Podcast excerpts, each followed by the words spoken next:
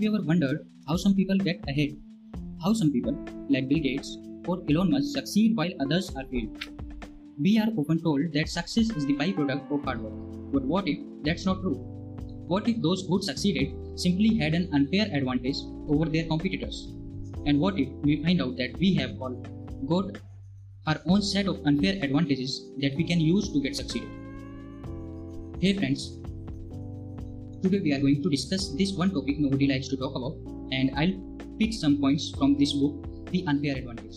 When we see most of the successful people, they normally didn't reach there just by hard work. There are many factors as well as to play a major role like circumstances, luck, privilege, surrounding, and other such sort of stuff if when we consider all these aspects is kind of combination of all these things so let's take an example of a people or person who is working on a startup now he wakes up at 4 o'clock works very hard towards making that startup successful this is kind of fair play everyone can hustle and work hard this way on the other hand there is a rich businessman who just invests some money in that startup and makes a lot more money if it's successful that is unfair advantage as people only with that kind of money can invest in it.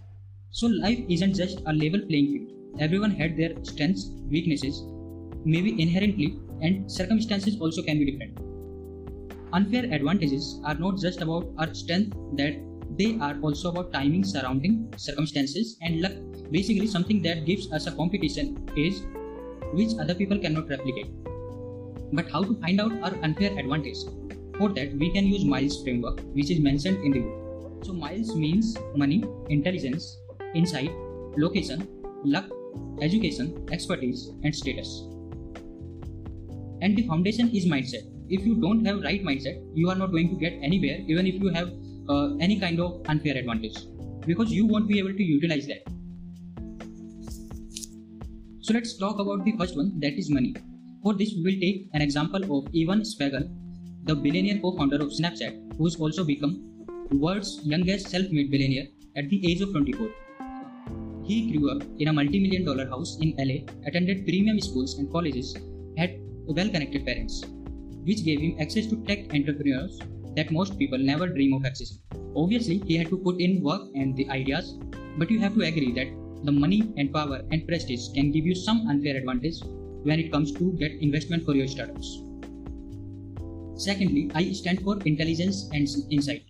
For this, let's talk about the example of Collison brothers, who founded Stripe, which became a multi-billion dollar company before either of them even turned 22. Patrick Collison sort of invested his own pr- programming language when he was 16 and left school to join MIT. His brother John scored highest ever score on his leaving certificate and accepted into Harvard before even completing all the exams. Of course, they must have worked hard, but it's reasonably fair to say their intelligence was some sort of unfair advantage. Now, the third one is location and luck. As Ray Kroc of McDonald's once said, there are two requirements to be successful. One is being in the right place at the right time, and the second one is doing something about it. So, if we take example of Bill Gates, uh, when he was a young kid, there was a school in his neighborhood that had computer in that and at that era, at that time, it was really difficult to find a school with some computer in it. And Bill Gates has this in his neighborhood. But there is one way to create a kind of artificial luck by just exploring ourselves to more things, take more actions, do more things, meet more people, produce things, and get feedback. So, in a way, the more stuff we do, the more of surface we have to get lucky, and the more we allow lucky luck to appear, and we can take advantage of it. Education Education is kind of unfair advantage when it comes to some of the colleges which only rich can afford.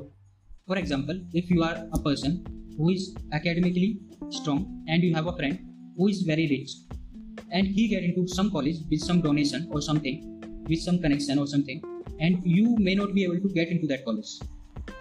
So after three or four years after completing your graduation or your courses in those colleges in the different colleges obviously because you got into some normal college and he got into some high college with the help of his connections and after some time when you get out of that college the companies even if the same companies can offer you different packages based on the reputation of the colleges also uh, some of the colleges can have very high standard of educations they can have practical knowledge they can have uh, extra modern labs, laboratories for better education.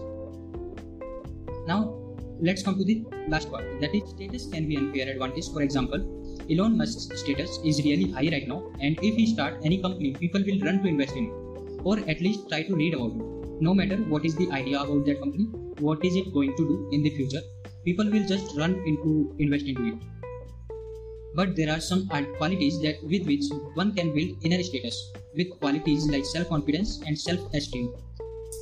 Though I think it's more of a fair advantage, as anyone can gain self-confidence by practicing. So the idea of this Miles framework is to figure out what are our unfair advantages, what are our weaknesses, so that we can work on those weaknesses, what are our strengths, so that we can improve those strengths as well and create an unfair advantage for ourselves.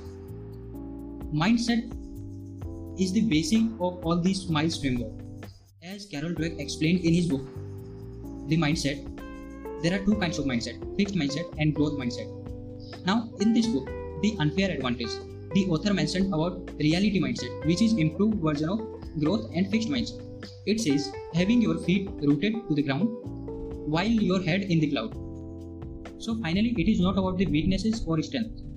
It's all about what we do to improve them and utilize them to create our own unfair advantage. Thank you.